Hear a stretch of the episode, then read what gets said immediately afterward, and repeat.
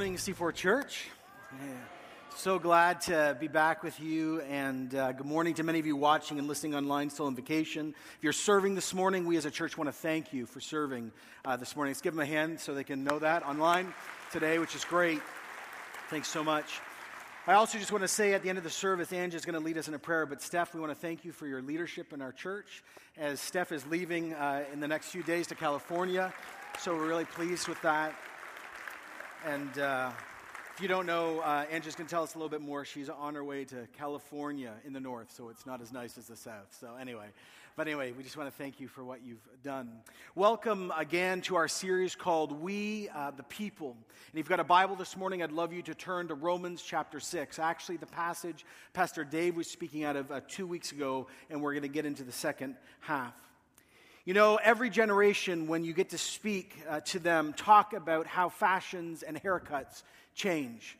Hair is up, hair is down, hair is long, hair is short. It's mohawks and faux hawks. I'm very disappointed that in this culture, I'm starting to see things again from my childhood that I thought would never, ever come back. Now, I, I want to say, if I ever see a rat tail ever again, I'm leaving this country.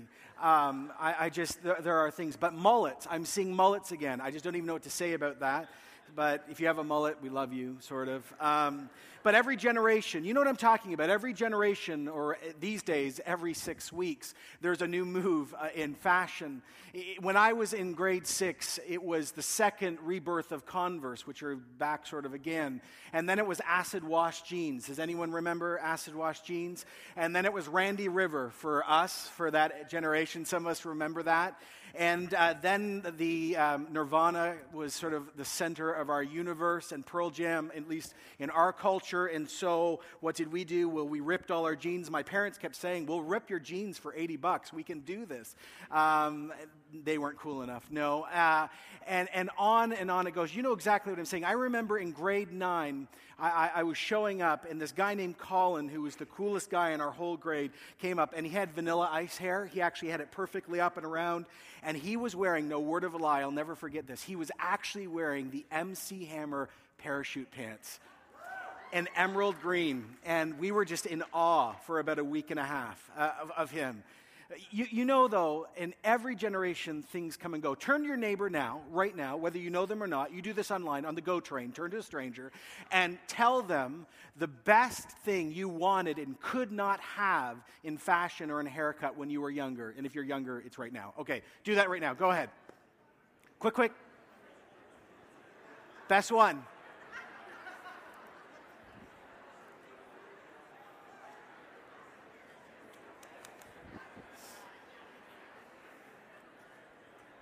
All right.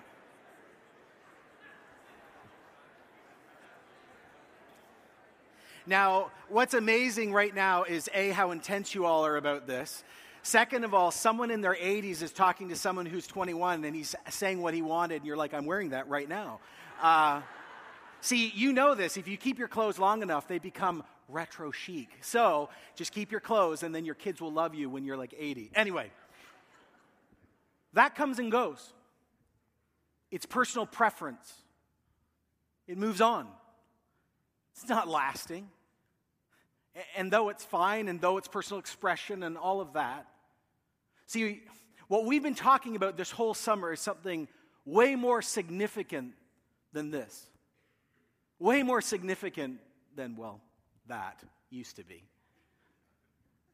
We put clothes on and we take them off.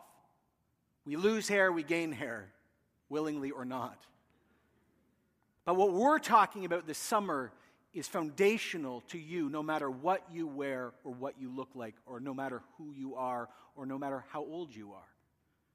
See, the reason why we're spending this whole summer in this series called the We the People is because we want this church to have a clear understanding of who we are in Christ, our identity rooted in another person who has changed our lives. And see, so much of the world bases their identity in things that are fleeting, like haircuts and fashion. And we're saying here today, no, there is something deeper, more significant, more profound than any of that. And no matter whether we can even afford those things or not, we have something better. See, this is all about identity. This is all about grounding. This is all about where we live from, how we think about ourselves, how we think about other people. This is how we have joy when life isn't nice. This is how we live a victorious Christian life in a world that gets more and more hostile to our message. It's rooted in our identity, and our identity is rooted in someone else. Now, what I'm going to preach on today, another aspect of our identity. Last week, Joanna did a great job preaching on that we are the temple of the Holy Spirit. The week before, Dave preached strongly that we are baptized, and we saw ten people get baptized. I was watching it online. I was so excited. But what I'm about to preach on today will be deeply offensive to some of you. And even some of you who've been long-term Christians will cringe or step back and call this extreme if If you have not truly embraced the truth that you are beloved of God. If you as a Christian here this morning have not truly believed in your heart of hearts that you are beloved, as the Father loved Jesus, so Jesus loves you. Have you thought about that? Let me say that again. As the Father loved Jesus, so Jesus loves you. Theologians say that we, when we accept Christ, are embraced into the love of the Trinity.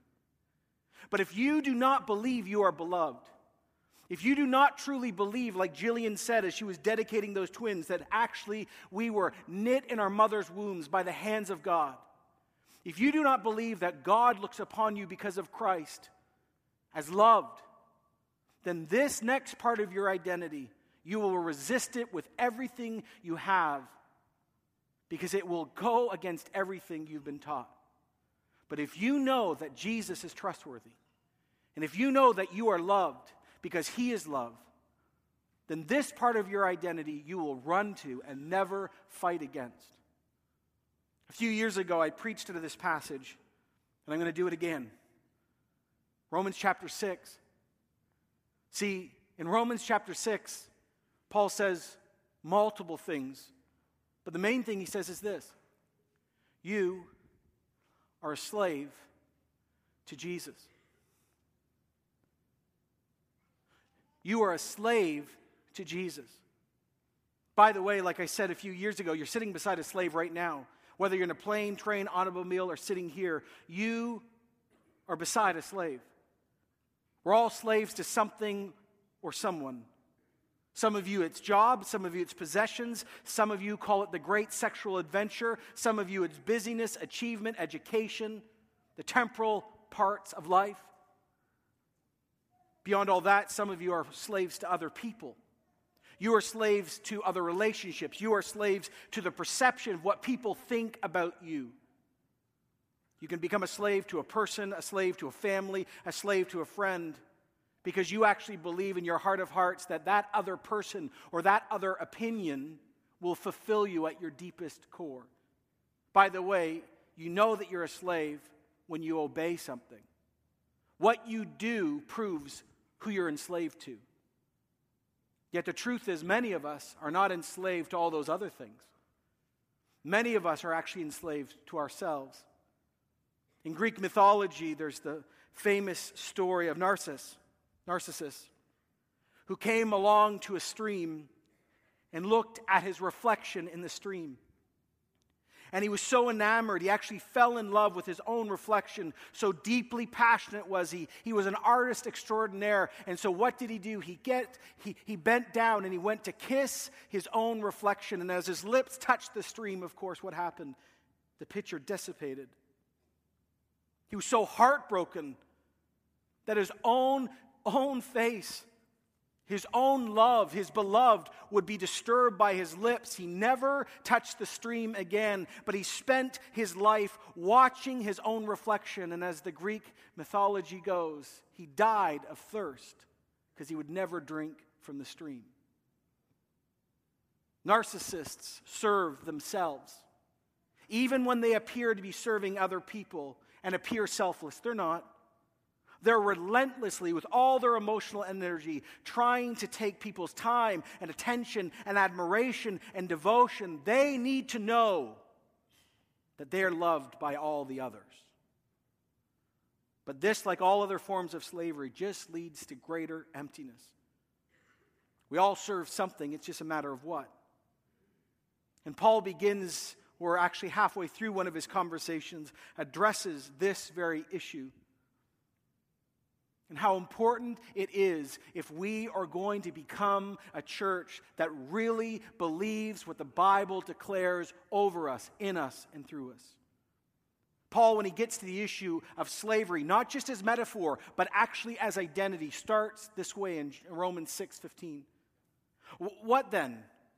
Shall we sin because we're not under the law but under grace?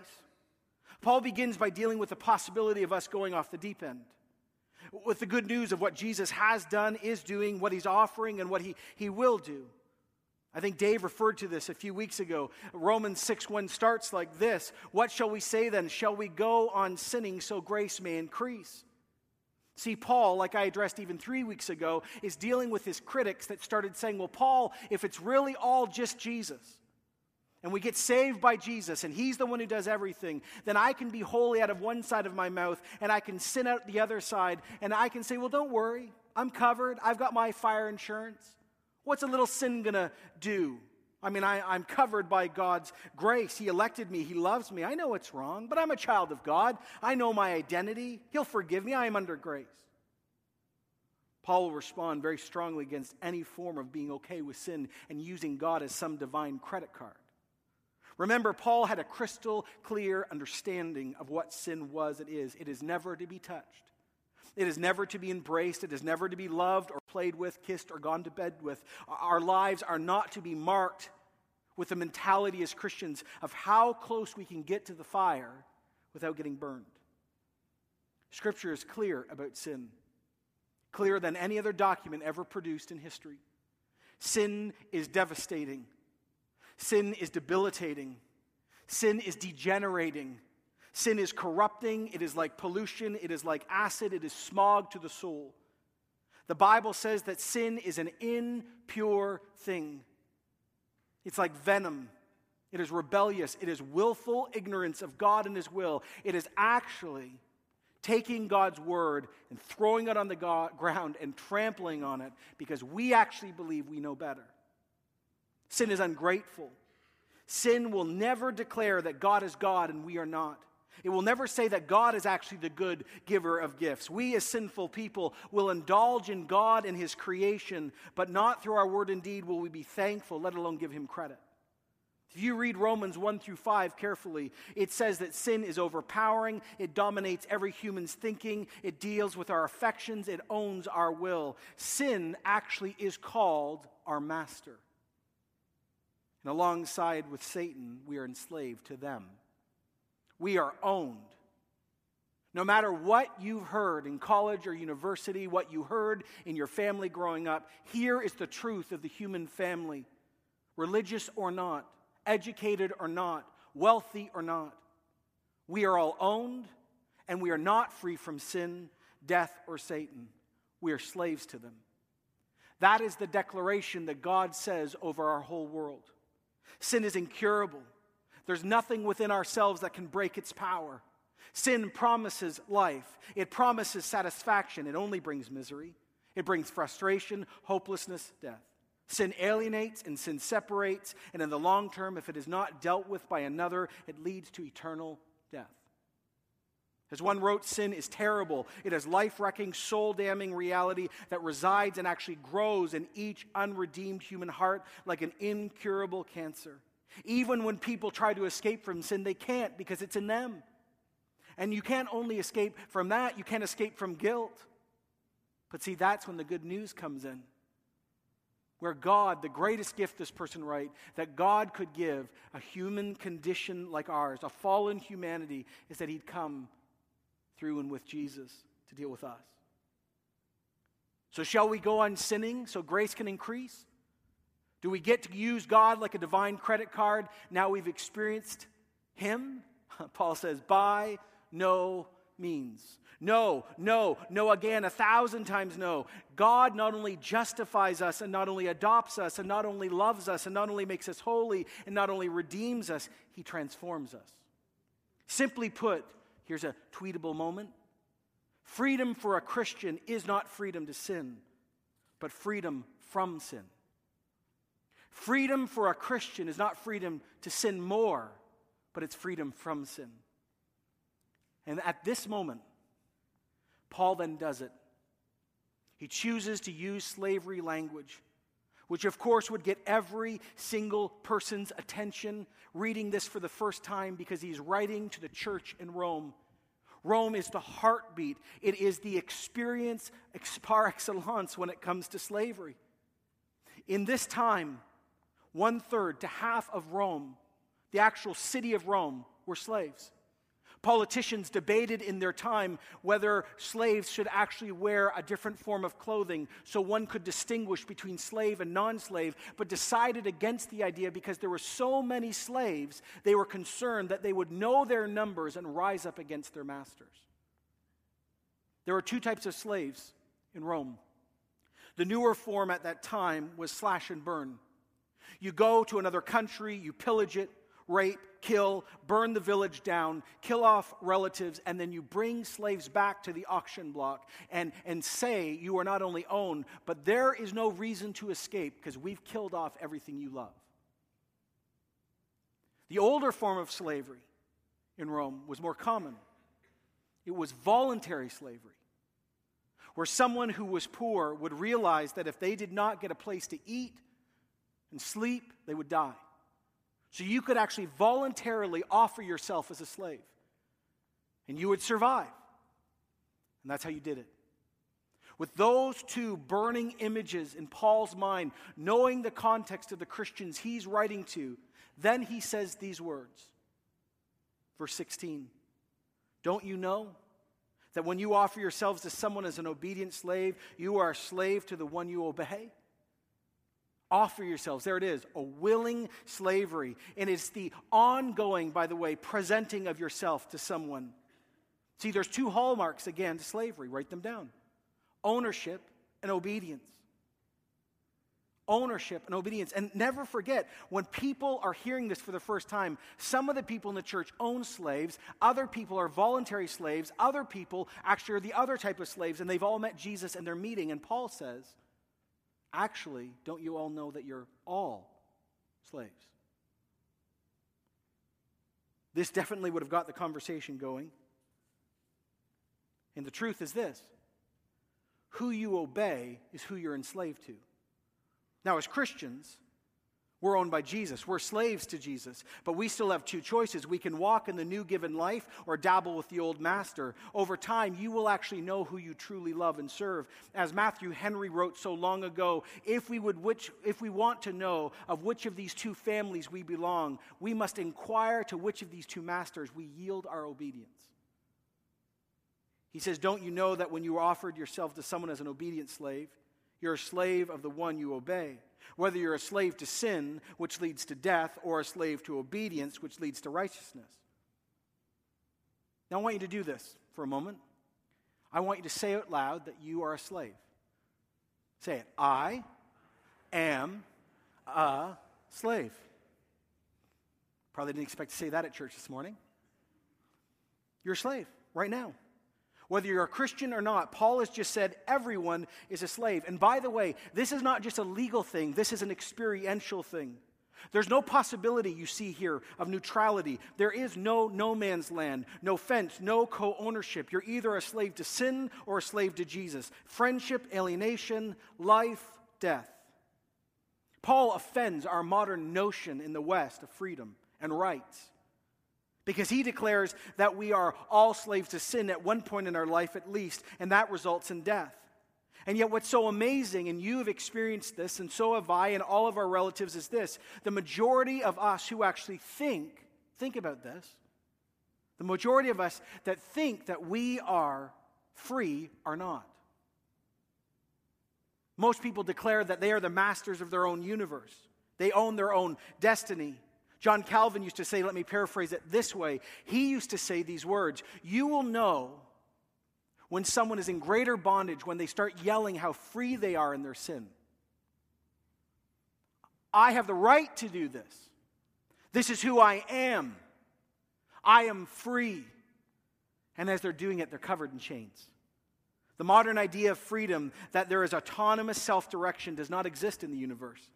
No wonder the Bible calls us blind and dead to the things of God and God himself. If you read Romans one through six, it says that we are under sin and it leads to death. And death happens in three ways.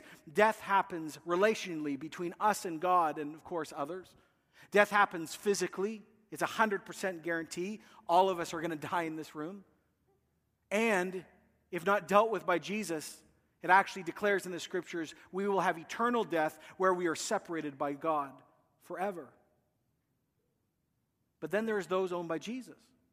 Those that are slaves now to obedience that brings righteousness. And Paul is not just saying to Christians, we ought to be slaves of righteousness. No, no. You are one.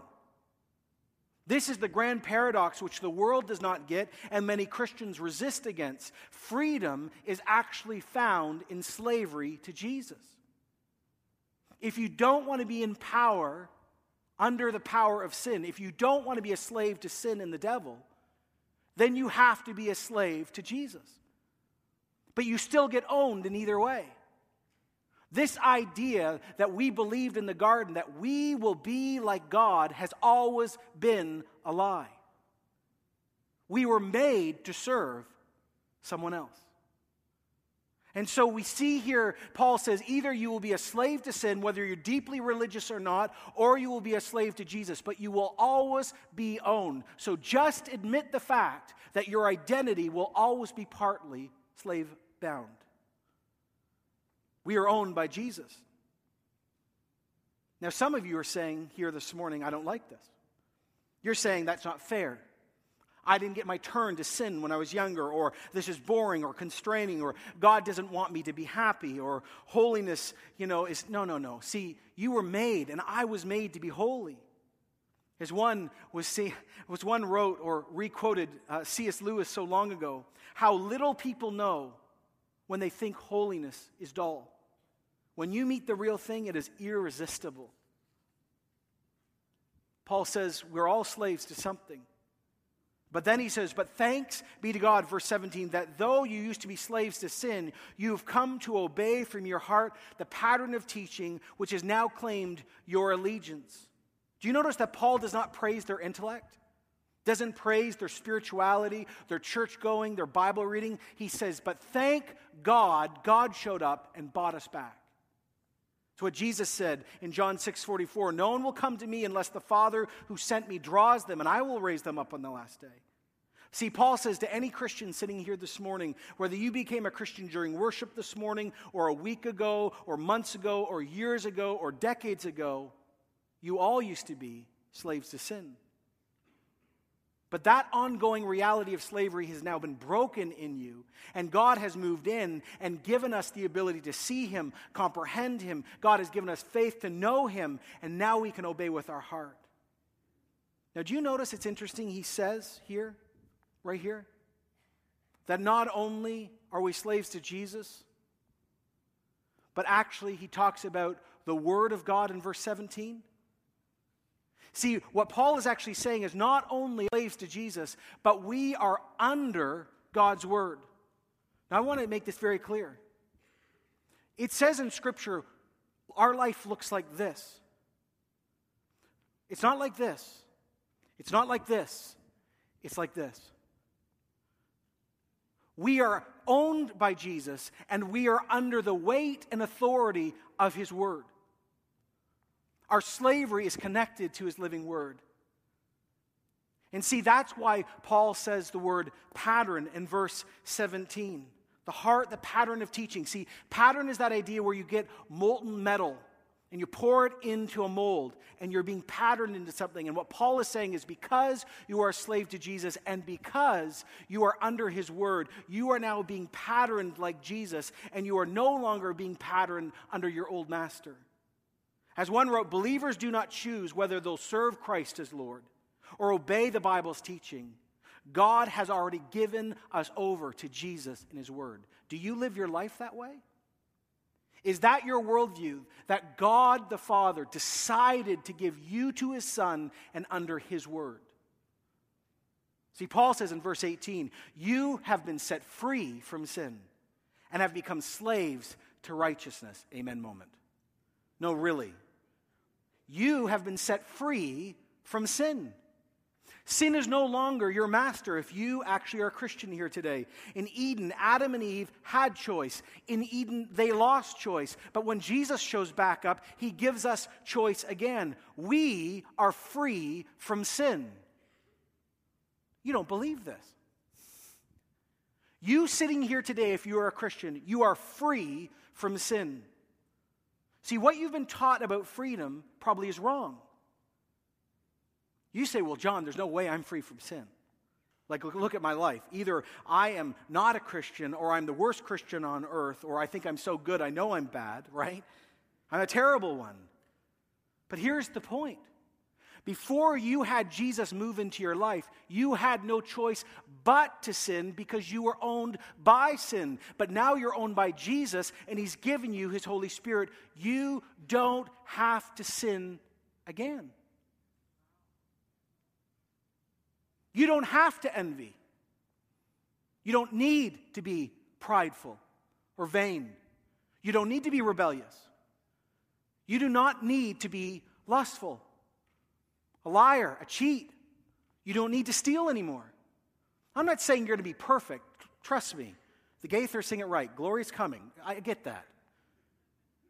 But understand that if you live your life as a Christian believing that sin has more power than Jesus, then you will act like you're owned by sin. The problem is most of us, right when we're about to sin, don't stop and ask for the power of the Holy Spirit to not sin.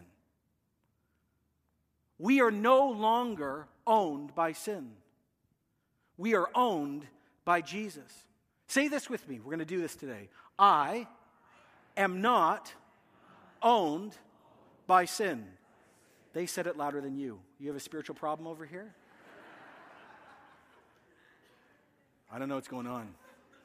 The online audience said it louder than you all. I don't know. Sin is no longer your master. Do you see how this affects your identity? If you live your whole life, well, I just, I can't help myself. Yes, you can. Jesus is in you. Jesus is in you. The same Spirit that rose Jesus from the dead is in you. And so sin no longer owns us, and nor does Satan. But that only happens if we embrace slavery to someone else. He says, I'm using an example from everyday life because of your human limitations. Just as you used to offer yourself as slaves to impurity and to ever-increasing wickedness, he's talking before you met Christ, so now offer yourselves as slaves to righteousness, leading to holiness. This is the all-powerful call to commitment, church. It is the call to slavery. When I first preached this, I actually called it profound slavery. This is the call to live our lives in righteousness by the power of the Holy Spirit. And over time, as you sow through his power more holiness, it will become patterned in you, and you will be producing more holy action. Paul says to us, we are already holy positionally. We talked about this this series.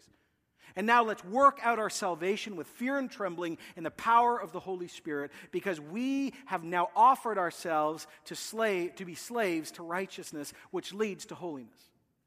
He says, when you used to be slaves to sin, you were free from the control of righteousness.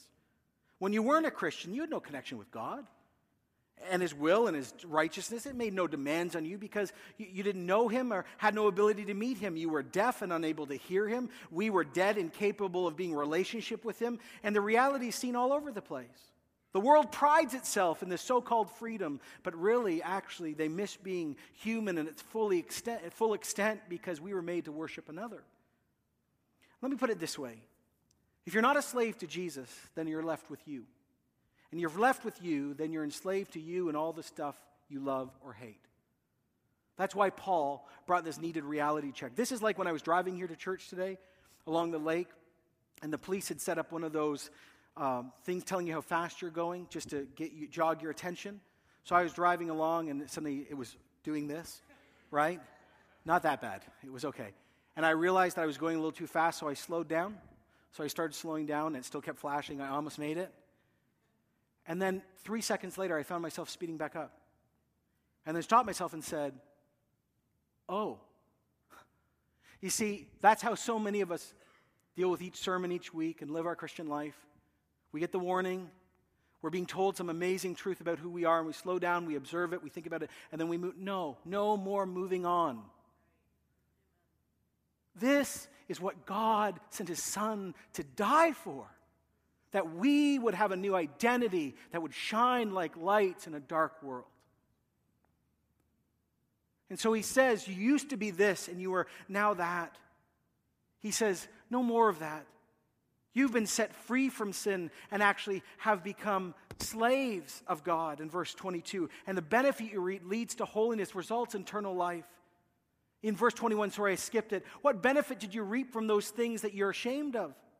Those things result in death. Christian, don't go back. Don't go back to the garbage and the crap you've been saved from, because that's exactly what it is. Not one Christian sitting in this room or online needs to feel guilt anymore about what we've done because it's been covered. But shame is different. This year I've had the privilege of uh, being in uh, multiple Connect groups, and one of them is a, a group of young adults who are considering uh, full-time ministry, theologians, pastors, social justice chaplains, trying to work out if they're called into this crazy thing that I get to do. And it was uh, interesting. We had a moment where we all shared our story of how we became Christians and what books influenced us, what people. And it was at one moment one was sharing and he stopped. It wasn't an odd stop, it was just unexpected. And he put his hands on his face. And I looked up, I was listening, and I said, are you okay? And he just gritted his face and he said, oh, I'm so ashamed of what I did to Jesus when I didn't love him. See, that's what Paul is talking about. Don't ever go back to the old master. It's much, much, much too heavy for you to bear. You've been set free from sin. You've become slaves to God, and, and the benefit you reap leads to holiness in this life and results in eternal life. You're free from sin. You're no longer enslaved to sin. You no longer are helpless. You can say no to sin because of the ownership. It has been removed, and the Spirit of God now lives in you, and the same power that rose Jesus from the dead is in every single Christian, every single person on earth. As one person wrote, sin is usually a result of someone trying to fill a legitimate, God-given need in an illegitimate way. Don't go back and be illegitimate anymore. We are legitimate people of the King. Do not go and fill your cup with dirty water. He says, for the wages of sin is death, but the gift of God is eternal life through Jesus Christ our Lord. He roots all of this back so we know that we did not do this. We have to walk in this, but we did not do this. It's why he said in Ephesians two, it is by grace you've been saved through faith. It's not from yourselves. It's a gift of God, not by works, so no one can boast. See, we have been saved. Jesus is the only way to get out of sin. He's the only one into right relationship. He's the one that moves us from slavery called estrangement to friendship, from bondage to freedom, from eternal death to eternal life. Jesus is the legitimate owner of us. Paul, dealing with a group of Christians that could go sideways theologically, gives us such an unbelievably rich understanding of who we are in him, that it's Jesus. If you want to see a victorious Christian life, if we continually want to pray and ask for personal renewal in each life and a corporate revival and a genuine awakening that shakes Durham in a way it has not seen since its foundation, then walk in what God has already done. Whereas Nouwen says, just accept that you're already beloved. You are in Christ. You're not in yourself. You're not in your family as the primary source of your identity. You are not in your history. You are not in what you do or what you own or what you want to do or have not done. You are in Christ. That is the foundation that sums up everything we've preached on this whole summer. And when we be, begin to believe in our core that we are in Christ, then we will move in power. For the wages of sin is death, but the gift of God is eternal life in Jesus Christ our Lord. Or later he'll write in Romans eight, therefore there is no condemnation for those who are in Christ Jesus. Or in Romans eight thirty-seven, no, in all these things we are more than conquerors through him who loved us. I am convinced that neither death, nor life, nor angels, nor demons, neither the present, nor the future, nor any power, neither height nor depth, nor anything else in all creation will be able to separate us from the love of God that is in Christ Jesus our Lord. You are in Christ. If you spend your life trying to be in anyone else, you will become unrooted. This is the foundation for us. We are in Christ. Here's the second truth that we hear this day. Oh, Christian, embrace it. And listen, as the band comes up, I'm going to say this to all of you too, so keep listening. You are no longer slaves to sin. Sin has been overcome in you. The Spirit of God is in you. Yes, we will struggle. Yes, we will fail. But we are not owned by sin any longer. Oh, how some of you need these freeing words this morning to hear the truth. That you are no longer owned by sin. You live your life like you are, but you need to embrace the truth because it was never about you. It was about Jesus and what he's done in you. You are in Christ. Sin does not own you. And if you call upon the power of God and submit yourself to the Word of God and community when you're about to sin, you do not need to sin. Freedom. But here's the last one. When you know that you are the beloved of God, that you are included in Jesus, just like Jesus is loved by the Father himself. And when you know that sin no longer has a noose around your neck, it does not own your mouth, it is not in your eyes, it does not control your ears, it does not control your hands or where feet, where you go. Listen, when you know this and you start living out of this, you willingly will say to Jesus, I am your slave. No one else.